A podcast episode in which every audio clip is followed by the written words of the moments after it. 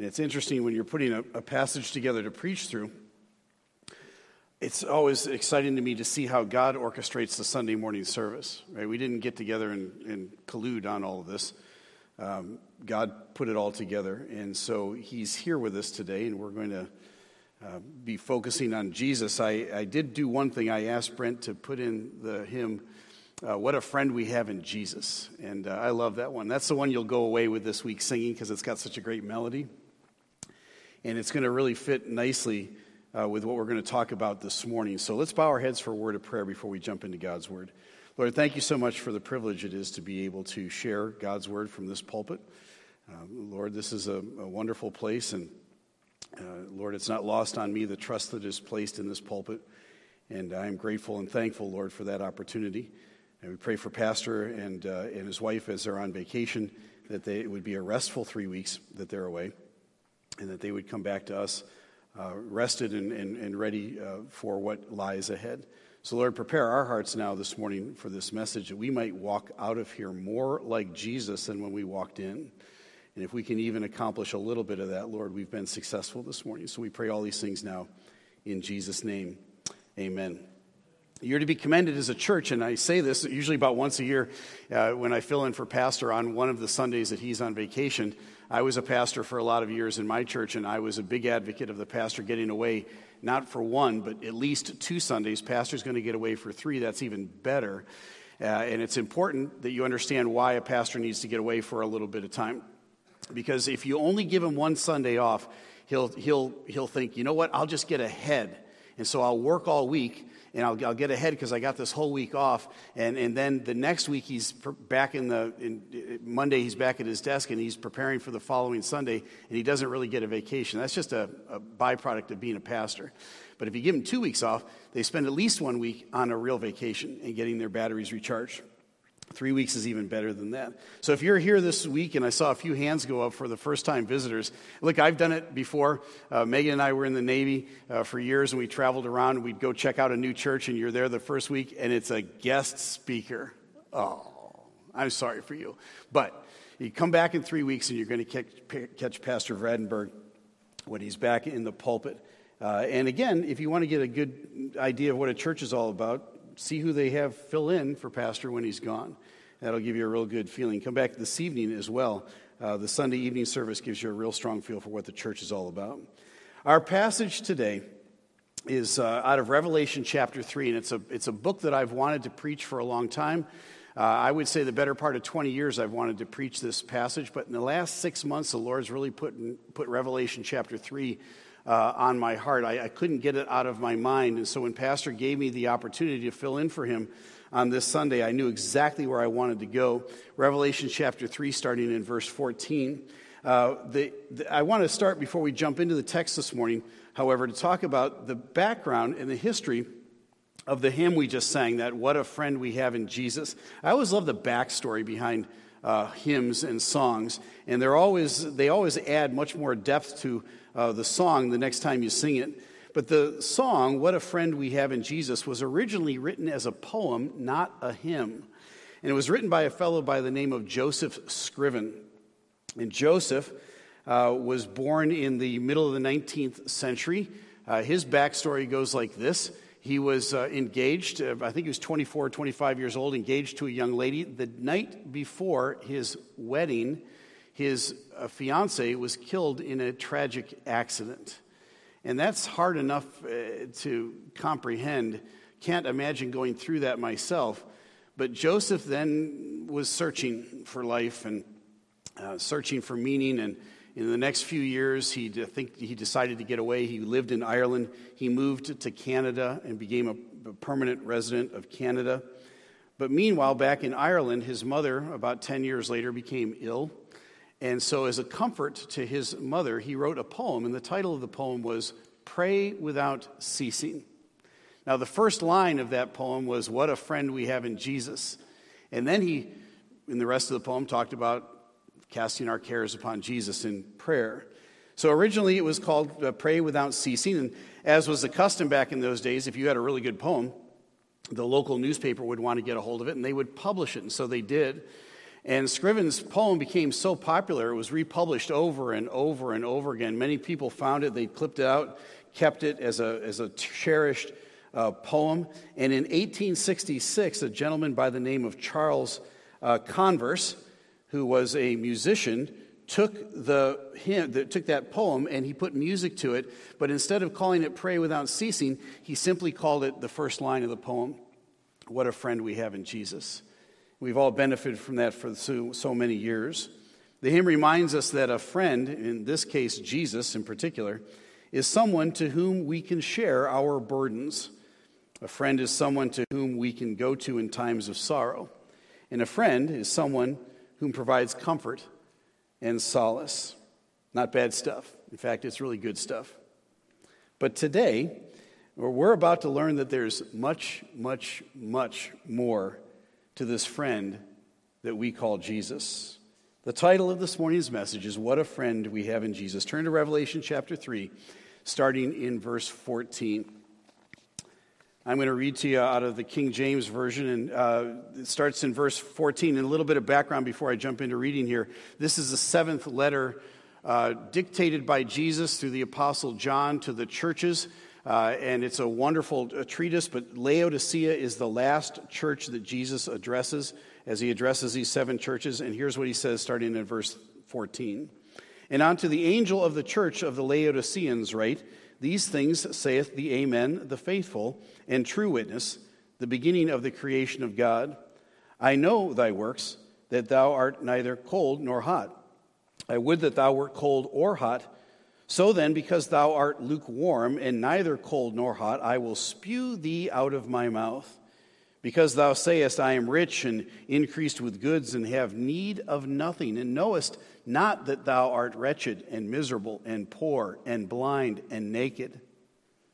I counsel thee to buy of me gold tried in the fire, that thou mayest be rich, and white raiment that thou mayest be clothed, and that the shame of thy nakedness do not appear. And anoint thine eyes with eye salve that thou mayest see. As many as I love, I rebuke and chasten. Be zealous, therefore, and repent. Behold, I stand at the door and knock. If any man hear my voice and open the door, I will come in to him, and I will sup with him, and he with me. To him that overcometh, I will grant to sit with me in my throne, even as I also overcame, and am set down with my Father in his throne.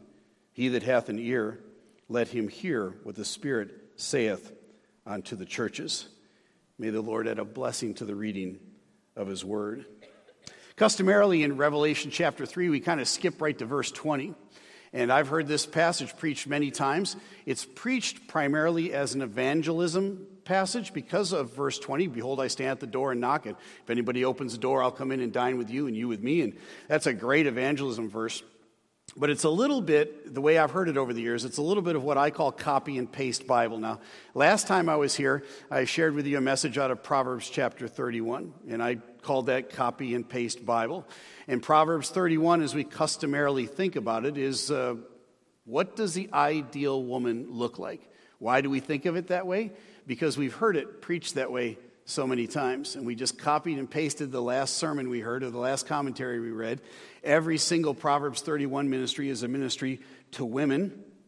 However, as we learned last time, Proverbs 31 is written to a young man to prepare him for leadership and leading his family. It is written to women as well, but that's not the primary focus. It's written to a young man to prepare him for leadership. Copy and paste. Revelation chapter 3 and verse 20 has become a copy and paste passage over the years, taught primarily as evangelism. Now, it doesn't exclude evangelism, but this is a, a letter written to a church. This is written to believers. It's much deeper than just evangelism. It doesn't exclude that, but it includes so much more. So, as written to believers, and it's written to believers as friends, a true friend would address another friend. And if you've got a true friend in this life, there's a certain way that your friend addresses you. Now, does God ever address us as friends? Which is uh, interesting and probably a whole nother study onto itself. But the answer to that is yes, He does address us as friends. Now, let me just take a, a, pause here for a second and frame this for you. I'm not talking about the 21st century American adaptation of a friend where Jesus is just a big, warm, fuzzy uh, ball of fur that we just hug and he hugs us back. And that's not what I'm talking about here. In fact, a true friend is much more than just somebody that you lay your burdens on. A friend will share with you things that you need to hear. But does the Bible talk about friendship with God? It does. Uh, Exodus chapter 33 in verse 11 says, And the Lord spake unto Moses face to face as a man speaketh unto a friend. That's interesting to me, that, that whole idea that God the Father spoke directly to Moses as a friend would speak to me plainly. The next one is John chapter 15. And if you've got your Bibles today, turn to John chapter 15. Let me uh, read it to you because I think this is a wonderful passage by Jesus himself. And in John chapter 15, starting in, uh, it's about verse 12, Jesus speaking, he says this This is my commandment that you love one another as I have loved you. So the, the setup here is love, that you love one another as I have loved you. Greater love hath no man than this, that he may lay down his life for his friends. There's the word used. Ye are my friends if you do whatsoever I command you. So there's a cause and effect relationship here. There is with every friend I have as well. Henceforth, in verse 15, I call you not servants, for the servant knoweth not what his Lord doeth, but I have called you friends. For all things that I have heard of my Father, I have made known unto you. Ye have not chosen me, but I have chosen you and ordained you that ye should uh, go and bring forth fruit, and that your fruit should remain, that whatsoever ye shall ask of the Father in my name, he may give it to you. Verse 17 These things I command you, that ye love one another. Friends are close to each other, they serve each other, and they love each other. Yet there is more to a friendship with God through Jesus than just closeness and love. Jesus wants to teach us five imperatives about friendship with Him in Revelation chapter 3, starting in verse 14. Number one on our list is this, and let me see if I can get this one to come up. There we go. Jesus wants us to change how we think about friendship with Him. Now, there's a difference between friends and acquaintances. And uh, Megan, my wife, and I have discussed this quite a bit over the years. And uh, she, in writing her, uh, uh, her work for her master's degree, actually did a whole lot of research into what a friend is. And so she's much deeper and more nuanced than I am on this. I'm a little simpler on my application of what a friend is versus an acquaintance. But there are subtleties of the difference between a friend and an acquaintance. Most of us say we have friends when in fact we just have acquaintances. Acquaintances have three different categories that they fall into. Number one is this you have things in common with them, or they have things in common with you. You share likes, you share interests, you share hobbies, you share passions, you may share political views, you may share the same sense of humor. And when you overhear somebody, you think, oh, that's somebody that thinks like me. That's somebody I could talk to right now. And so, in that first connection with somebody that's an acquaintance, they haven't become a friend yet, there's something that you have in common. Number two on the list is this there's shared experiences in common. You might have the same experiences in your background, like the same music. Maybe you attended the same concert together, or you're passionate about the same sports team, so you wear the same you know, baseball cap or the same team jersey.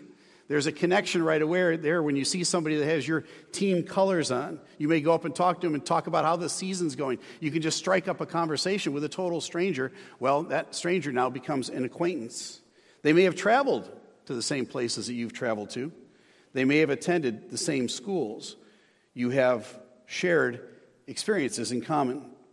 And the third on the list of acquaintances is this you share similar views. They see life through the same lens. That was one of the things that moved Megan, my wife, from the category of an acquaintance to I want to be a friend with this person. Why? Because we viewed life through the same lens. We had the same sense of humor.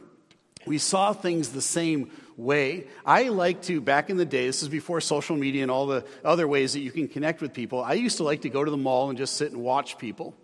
all right? I was a people watcher. I don't know about you, but I think there's something about just watching people. And I would think in my mind, I'm sure I was wrong and a, a total judge person. I was judging other people as I was watching them go by. Sorry about that, but I was. And, uh, but making up a story that I thought might be their story. I was a people watcher, and I liked doing that. It was enjoyable to me. Megan was a people watcher as well, and we would make the same observations about people. We found our sense of humor was the same, and we shared the common worldview. Those are all things that are wonderful, and they're great, and they make for really good acquaintances, but not necessarily friends. Now, a friend is different. A friend goes deeper. A friend is, is much more subtle than all of that. Uh, friends are, number one on my list, very rare. Very rare. This is my definition, all right? But I would say if you have three good friends in your entire life, you're blessed. Three good friends. Now, folks, I want to help you because Jesus is trying to help me through this passage redefine what friendship is really all about.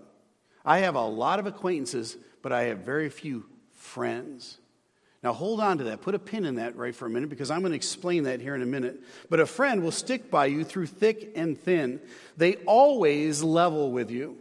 They're not afraid to call you out. You understand what I'm talking about here? That's different than an acquaintance. Acquaintance won't do that with you. They, they, they're not always going to level with you. They're afraid to call you out. A friend, now a true friend, is courageous and they're faithful and they love you unconditionally. And just like our true friend Jesus, they will remind you about how much they love you just before they say something hard to you. Go back to Revelation now in verse 14. I'm going to read down through verse 16. And unto the angel of the church of the Laodiceans write, These things saith the Amen, the faithful and true witness, the beginning of the creation of God. I know thy works, that thou art neither cold nor hot. I would that thou were cold or hot. So then, because thou art lukewarm and neither cold nor hot, I will spew thee out of my mouth. Now, in that first verse, in verse 14, Jesus sets it up like a good, faithful friend, like a lifelong friend. And if your friend is going to say something hard to you because you need to hear it, they're going to remind you about how much they love you and how long you've been together and how much they've invested in the relationship and how close the two of you are and how much they love you. And they're going to say something along the lines of, you know, we go way back, don't we, the two of us? And uh, we were, we were friends when we were seven years old. And, you know, we, we grew up together. And, you know, you can trust me, can't you? You know, I, I love you like I, I love my own flesh and blood. I, I'm with you to the end, my friend. And, you know, you might go, yeah, I feel the same way about you. Yeah, I really do. But you know what? Something's coming, isn't it? Because they're setting you up. That's not a bad thing. They're reminding you about who they are in your life. Jesus reminds us in verse 14 about who he is.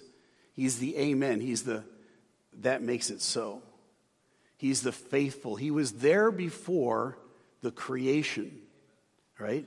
And because of that, he knew you before any of this existed. He's known you longer than your parents knew you. He's loved you longer than anybody else has ever loved you. And he sets that up in the beginning. Why? Because he's going to deliver some hard news here in a minute. And now he's going to say to you, you know what? I wish you were either cold or hot but you've become lukewarm. And I can't abide that. You know what? You turn my stomach. Now, you'd say, that's a friend? Yeah, that's the best type of friend. Here's what a friend is different than an acquaintance. If your breath stinks, your friend will tell you your breath stinks and they'll hand you a breath mint. A friend, an acquaintance will just turn around and leave, right? Now, I know that's kind of a graphic illustration, but it's true. It is true. A friend will tell you what you need to hear when you need to hear it, and then they don't turn on their heels and leave. They stick with you and they come up with a solution. More on that in a minute. So now in these few verses, Jesus sets up for us what he's the bad news of what he's about to tell us. And it's important for us, I think, to understand what lukewarm means here. Because I, I always wrestled with this passage. I've heard this a bunch of times over the years. And I always thought to myself, well, isn't, isn't lukewarm at least better than cold? I mean, if we're talking about degrees of on fire for the Lord, yeah, I know He wants me to be hot, but, but does He really want me to be cold? I mean, He says right here, I'd, I'd rather you be cold or hot. And I've heard it preached that way. I've heard it preached where, look, the Lord would rather have you be completely against Him, but He wants you to be completely for Him. And if you can't be completely against him or completely for him, he doesn't really want you to be lukewarm about him. That's not what this is about at all. Think about a nice cup of coffee. When it shows up, you want it to be hot, right? And that's why we refill the coffee, is to keep it hot. But once it becomes kind of lukewarm, you take that sip and, eh, you know, could you, could you warm up my coffee here for a minute, right? Because it's, it's not as enjoyable as it was before. Same thing with a cold drink. You put ice in it to keep it cold, but once the ice melts and it, it gets a little tepid, it's like, eh, I can drink it. I don't, I don't want to spit it out of my mouth. It's just not as enjoyable as it was. That's what lukewarm is to me. Jesus is speaking about something completely different here. He's talking about that thing that turns your stomach. That thing that when it goes in your mouth, it comes right back out. Now, just I want to see a show of hands. When I think about that, I think about a bad gulp of milk. Anybody ever had that experience? You put milk in your mouth and it came right back out? All right. Now, forever, for the rest of your life, what do you do when you open up the milk carton? You what? You sniff it, right? So my kids, when I was younger, they go, Why do you always sniff the milk? I go, You'll understand someday. They will. I can't explain it to you. But when you take that gulp of milk and it's gone bad, wow, it comes right back out. Oh, and it leaves a terrible taste in your mouth. And you're like, I'll ne- that'll never happen again. So what do you do? You take the precaution, you smell the milk. And I do that. It's just a reflex now. Uh, and many of you have that, that same reflex. And my kids now all smell the milk because they've done it on their own, right? That's what Jesus is talking about here. He's talking about something that turns your stomach. It goes in and boom, it comes right straight back out. Jesus redefines friendship for us as something more than just a warm shoulder to lay your head on in times of trouble. Now, the church at Laodicea, Laodicea was an interesting location. Laodicea was uh, a major banking center, and it was a very wealthy town. Uh, it was in a very fertile uh, part of the country. It's in what's called present day uh, Turkey. In fact, let me see if I can get a, a map to come up here. There we go. You can see Laodicea. Now, that, you see how green that is? That was the main route from Egypt and, uh, and, and Israel up to what we call now modern day Europe, but everybody had to travel through that region. So Laodicea was a banking uh, center, very wealthy town. They were also a textile industry center. Uh, they made a black wool flax that was highly sought after, very expensive really wonderful uh, fabric that they would put together there. And the third is they had a medical school in Laodicea that made a salve that treated people's eyes. Now, you can imagine back in the first century, if you had eye problems, you couldn't just go to the ophthalmologist and get a prescription and get new glasses. If you had an eye disease, that, that might have meant life or death for you. So your eyesight was hugely important. It still is today, but it was even more important back then because there were limited resources. But this medical school had created an eye salve that people came far and wide to put onto their eyes to protect their eyesight. So Laodicea was a wealthy area, an important area, and a well traveled area. Back to friendship. A true friend will not let you have it, or a, friend, a true friend will let you have it straight, unfiltered, and right to the point. And so Jesus does here in verse 16. Just like Jesus, they shoot straight and they don't mince words. You've heard me use this illustration before, I'm sure, from this pulpit, but it bears repeating. Um, any of you who know me know how much I hate liver. Um, I can't stand liver. I can't stand the smell of it, the taste of it, the texture of it. I don't know why you would serve liver to anybody, even somebody that you didn't like. Why would you give them liver? Don't come up to me after the message and say, Steve, you just haven't had it prepared the proper way. I just don't like liver. If we were in a lifeboat together and starving to death and all there was to eat was liver, you would live and I would die. It's not going to pass my lips. Am I clear on that? Okay, that's how I feel about liver. Why do I share that illustration with you? Because Jesus feels about our sin the way I feel about liver. He'll never let it pass his lips. It disgusts him, it makes him spit it right back out. It's that visceral experience of putting something that is turned or something that has gone sour or bad in your mouth and it comes right back out. There's no thought about swallow, it goes right back out, just like that. That's what Jesus is describing here in verse 16. He's not talking about us being on fire for him or being against him. He's talking about something that he's going to describe to us in the next verse that is so repulsive, so disgusting, that he wants to spit it out of his mouth. And what is that thing that is so disgusting to Jesus? Well, in verse 17 now, he's going to start to let us know. Because thou sayest, I am rich and increased with goods and have need of nothing, and knowest that thou art wretched and miserable and poor and blind and naked. And in the first part of verse 17, Jesus tells us this we are wretchedly self reliant. The church at Laodicea had become wretchedly self reliant, and that was disgusting to Jesus. And it ought to be disgusting to us. Now, he starts out verse 17 by saying, Thou sayest, I am rich.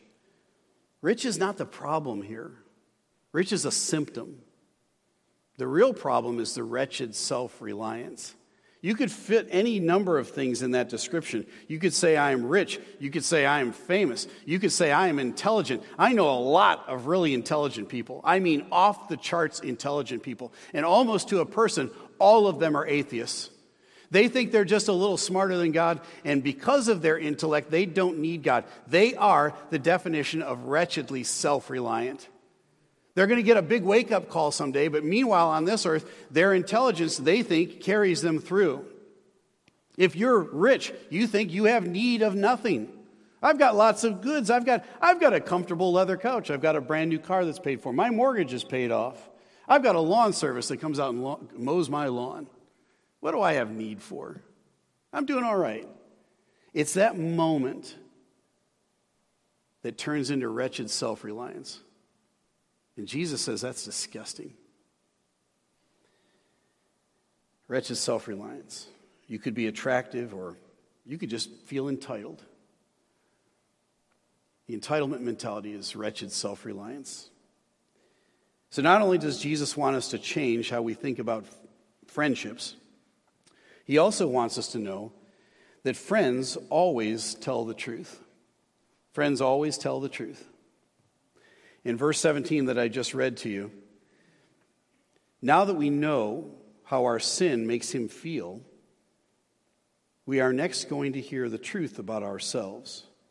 Friends always tell us the truth about ourselves.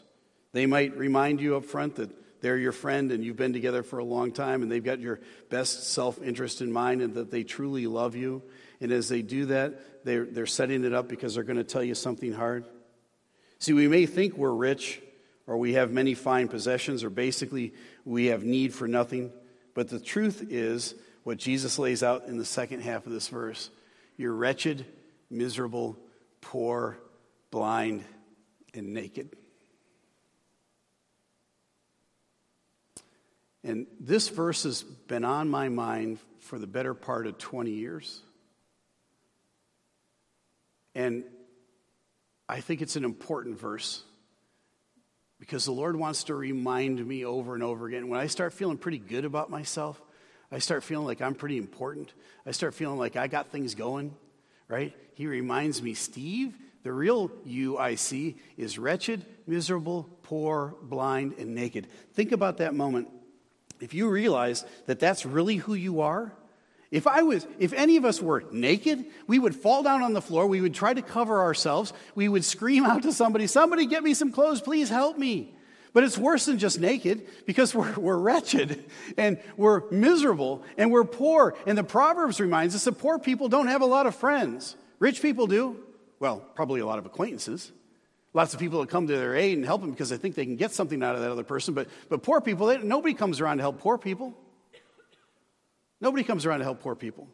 So you might just be laying there in your nakedness trying to cover up and asking for some help, and there's nobody coming to your aid. The real fact of the matter is, this describes us wretched, miserable, poor, blind, and naked. That's the truth. Now, why is this letter to this church included in the scriptures? I think that's a fair question to try to wrestle with at the moment because we could look at this, these seven letters written to these churches and as a, a kind of a breaking off moment where we could look at the scriptures and say, well, at least I'm not as bad as they are. Or maybe it's something to compare to, or something, a warning that we don't become like them. And it could be any number of those things, but it's included in the scriptures. Remember, the Laodiceans, the church at Philadelphia, the church at Sardis, all those churches are gone. Those people aren't around anymore. They're, not benefiting from this scripture. We are here today benefiting from the scripture that was left for us to read. We need to take a warning. So, why is this letter here? Well, these people are long gone. Are we supposed to just pity them or be thankful that we're not like them? After all, we do things right here, don't we? I mean, there's, there's a moment where you begin to think that you're doing things right. And that moment eventually leads through the incremental creeps to a place called wretched self reliance. So be careful as you walk down that road. But if you begin to think that you're doing things right, you know, you know what? We do do things right here. We wear a coat and tie to church on Sunday. A lot of other churches don't. They look like uh, bums that just walked off the street. We preach out of the King James Version, the authorized version. We sing the old hymns here as churches ought to. We don't even hold out an eighth note longer than it should be held out.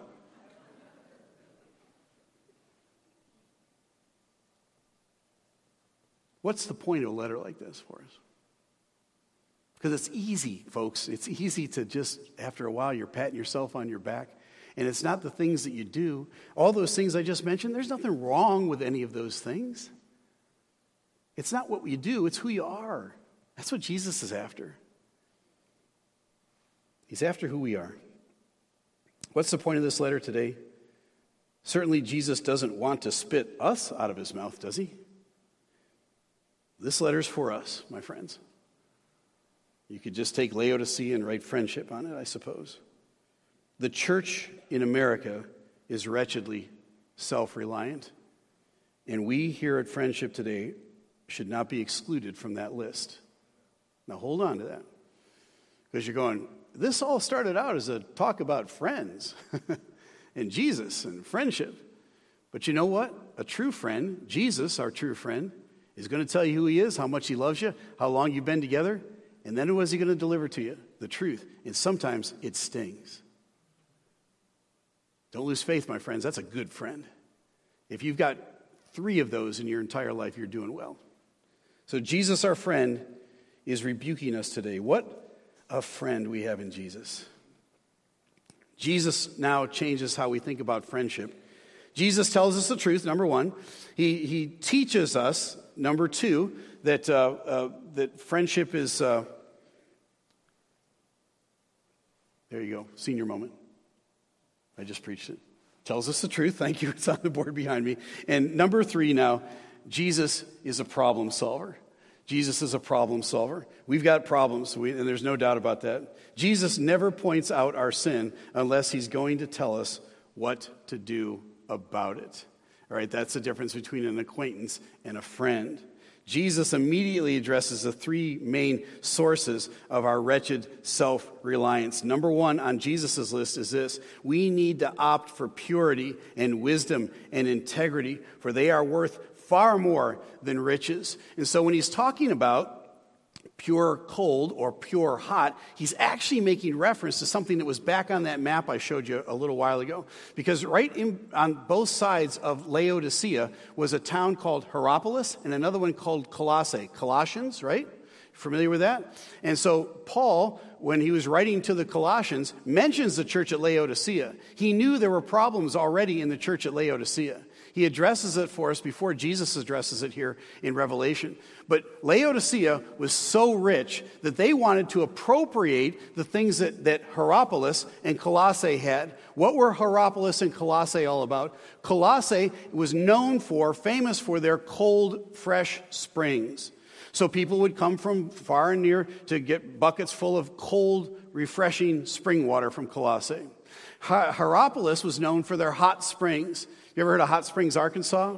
It's like a Hot Springs, Arkansas. It's a place where you can go and bathe in these natural hot baths. Who doesn't like a hot tub? It's refreshing, it's relaxing, it's welcoming. And so Hierapolis was all about that. So people would travel for a long distance to go to both of these places for the pure cold and the pure hot. And Laodicea thought, we want in on some of that. So 35 years before this book was written in Revelation, uh, there was an earthquake and Laodicea was leveled. Laodicea was so rich, they rebuilt the entire town and the church based on their own wealth. That's how wealthy they were. And at the same time, they built an aqueduct system from Hierapolis and from Laodicea, miles away, to pipe in the cold water from Colossae and to pipe in the hot water from Hierapolis. Can you imagine what that hot water was like by the time it got all the way to Laodicea? It was full of sludge, it was lukewarm, and it was nasty. Can you imagine what that cold, refreshing spring water was like by the time it traveled through all those pipes to get all the way to Laodicea? It was lukewarm, it was full of sludge, and it was nasty. That's what Jesus is making reference back to. He said, You see what your riches have gotten you? You see what your wretched self reliance has gotten you? It's gotten you nothing but lukewarm, sludgy water that's awful. And no, nobody wants it. They want to spit it out of their mouth. And you're patting on your back, yourself on the back, saying, Look what we've done. Really? Go to Hierapolis if you want the hot water. Go to Colossae if you want the cold water. But Laodicea, I want to spit you out of my mouth. Jesus wants us to opt for purity and wisdom and integrity because they're worth far more than riches. Just read the Proverbs.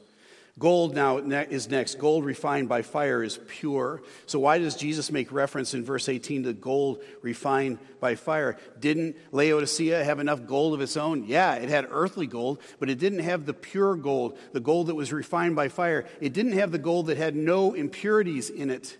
And Jesus says you need to seek after righteousness and wisdom and those things that are pure. Those things have integrity. Jesus is never about mixing a little bit of bad in with a little bit of good. No, Laodicea was, but Jesus is not about that.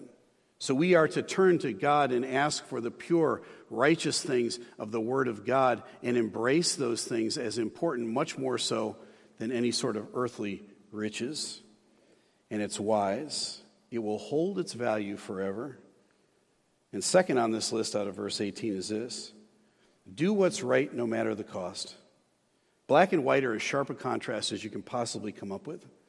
Black wool had made Laodicea rich but foolish.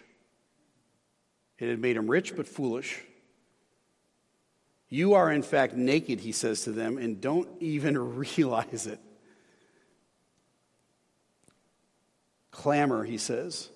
Be zealous, he says in the next verse for righteousness, God's character. Righteousness is one of those $5 religious words that we use over and over again. What does it mean? It means God's character, honesty, integrity, love, respect, compassion, responsibility. All of those things are godly characters, and we ought to be clamoring and zealous for them. You will never be ashamed or insecure if those are the things you clamor for. And finally, turning to Jesus to see yourselves accurately once you see that you are wretched and miserable and poor and blind and naked. There's one thing to get your earthly eyes fixed by coming to Laodicea, but there's another thing about getting your spiritual eyes fixed on Jesus. That's far more important. And so Jesus was all about those things, not the things that you can get while you're here on this earth. Then and only then can you embrace the truth, Jesus tells us. Jesus changes our view of friendship. He is a, a truth teller himself. He is a problem solver, but he also shows us that friends are courageous. Friends are courageous in verse 19. As many as I love, I rebuke and chasten. Be zealous, therefore, and repent. A true friend will receive rebukes in love. A true friend will chasten you. They won't hold back. They won't sugarcoat it. They'll tell you what you need to hear. If you have such a friend, you should run, not walk, to embrace them and eagerly repent. And there's some conviction in here for me because I'm thinking about the times over my lifetime where I had a true friend that rebuked me, that said something straight to my face that I needed to hear, but I didn't want to hear. And did I treat them properly? No, I got angry. And I made them part of the problem. You can't talk to me like that. How dare you say that to me? If you're thinking about somebody right now that's rebuked you in the past and they did so because they were your friend and they told you something, and just because it was unwelcome, you turned on your heels and left them, you need to go back and get right with that person because that was a true friend that you mistaked for an acquaintance. Perhaps we have so few friends because we have responded in anger to their courage instead of repentance and contrition. And finally, this morning, Jesus changes our mind about friendship. Jesus, number one, tells us the truth. Jesus helps us to problem solve. Jesus is courageous. But finally, teaches us, Jesus teaches us that friends are loyal. They are loyal. And that's the difference between a friend and an acquaintance. Friends don't dump on you and then disappear. Acquaintances, by the way, do. Acquaintance will get angry at you, they'll level you, they'll tell you what they think about you, and then they turn on their heels and they're out the door, never to return. That's how you know the difference between a friend and an acquaintance. A friend will say something hard, but they'll stick there with you. They won't turn on their heels and disappear. The, the acquaintance unloads in anger, and off they go. Verse 20 now is that familiar verse to us that we use for evangelism, but now it has a different context now that we know the setting. Behold, he says in verse 20, I stand at the door and knock. And if any man hear my voice and open the door, I will come into him and will sup with him, and he with me. This is all framed in the context of Jesus, our true friend, who has just rebuked us. He's just told us that we're wretchedly self reliant. There is never a good time for bad news. We didn't want to hear it. It probably isn't welcome, but we know that He's a friend, and we know that He won't leave us. He'll never leave us nor forsake us. He is the loyal friend. And so, with that being said, we need to take to heart what he told us and look at ourselves and reflect on ourselves accurately and look in the mirror of life as James reminds us to do. And when we look in that mirror, we're going to realize that we're wretched, miserable, poor, blind, and naked. And there's nothing more vulnerable than that. After having delivered the straight truth about our wretched self reliance, our friend Jesus comes around to make sure that we're okay. And so he comes at the door of our life and he knocks. And he says, Hey, Steve, I, I know we had some hard words the other day. Uh, you know, I know you're hurting, my friend. I, I, I realize, I get it. Um, I'm here when you want to talk. You know, I'm your friend. Don't forget that. We go a long way back, Steve. I'm just out here. If you open up the door, man, we can, I can come in, we can talk. I think we need to talk some more. I'm just going to hang out here for a little bit until you open that door. Jesus is right there knocking on the door. We know who we are. We know those times where we get an unwelcome message. We're not in a good mood. We don't want to talk to anybody, but Jesus is the faithful friend that knocks on the door. And he wants to transform our current situation. Because on the one side of the door, on the me, on the self pity side of the door, here I am in my own living room, right, that I've, that I've made for myself, that I've set for myself. But once I open the door and I allow Jesus in, my one true friend, that room that was ordinary a minute ago now becomes the throne room of God. And I get to sit with him in his glory. He's the one that brings the glory into the room. And all I need to do is open that door. But like the perfect gentleman, he won't force his way in. He knocks and he waits. He waits for us to maybe come to that place where we realize that what he told us was the truth. And instead of us turning our heels and running away from him, perhaps we need to open that door and embrace him. On our side of the door is self pity and wretched self reliance. But once we open the door, Jesus enters and it becomes our throne room. Verse 21 then reminds us To him that overcometh will I grant to sit with me in my throne, even as I have overcome and am set down with my Father in his throne. That ordinary place that we live and we wallow in and we have self pity in now can be transformed into the very place that God sits. He knows it won't be easy, but to him or her who overcomes, and the overcoming is just simply grabbing the doorknob and turning it and opening the door. That's the overcoming part.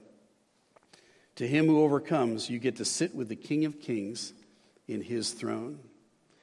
In verse 22, he that hath an ear, let him hear what the Spirit says unto the church. Here's the revised Steve paraphrase of that verse. Jesus would say to us today, Hey, I'm, t- I'm talking to you, not your brother or your sister, not your spouse or your neighbor. I'm outside your door, Steve. I'm here to talk to you. Will you open the door? What a friend we have in Jesus. So, today, before we bow our heads and come to the invitation, we do this every church service. I want you to think about that door now in a different way. And maybe Jesus has spoken to you today about something. Maybe there's a, a friend that you rebuked years ago and they turned their heels and left, and, and, but you didn't follow up with them. You just got disillusioned and said, Well, maybe I was a little too hard. You know what? Jesus would follow up with that friend. Maybe there's somebody that told you something you didn't want to hear and you turned on your heels and you need to go back and get right with that person. Maybe there's somebody that falls into that category. Maybe today you're just realizing that you're wretchedly self reliant and that that wretched self reliance looks like misery and poorness and blindness and nakedness, and you need a Savior to come and be straight with you today. That loving Savior that's been with you before the beginning of creation, the one that loves you more than anybody else. That's the man that's standing on the other side of the door, and he's saying, Hey, I know you're in there, and I know it's okay. Let me come in, transform your life. If you're here today and the Lord's speaking to you, that door today is right here. It's right here on this bottom step. You can come up to that door. Jesus is standing on the other side, he's knocking. You open that door, you get down on your knees, you have a conversation with him today. Is that fair enough? You're going to have to beat me down here because I'm going to be the first one down. All right. Let's bow for a word of prayer. Father, thank you for the privilege it is to have a true friend. And Lord, I think my whole life I've had a couple of three friends, lots of acquaintances. I don't mind having acquaintances, but Lord, friends are special. They're different. And on August 13th, 1978, I got introduced to the best friend I'd ever have. The one that looked at me for who I was, the one that loved me no matter what. He saw me as miserable, wretched, poor, blind, and naked, and didn't care. He just loved me for who I was. And he said, Steve, I got something for you. I got some white clothes for you. And I got some, I got some eye salve to help you see spiritually instead of those, those eyes that are failing you on this earth. And Steve, I need you to just follow me. And here I am at the door knocking. You can just open it up. And for these 40 plus years, I've been walking with Jesus. There's times where I wish he wasn't in my living room, but he is. And he's never been unfaithful to me, he's always been true. He's always been true to you as well. So if you have a word that you need to share with him today or he needs to share with you, I'm just going to open up the stairs here for you to come down and open that door that Jesus is knocking on.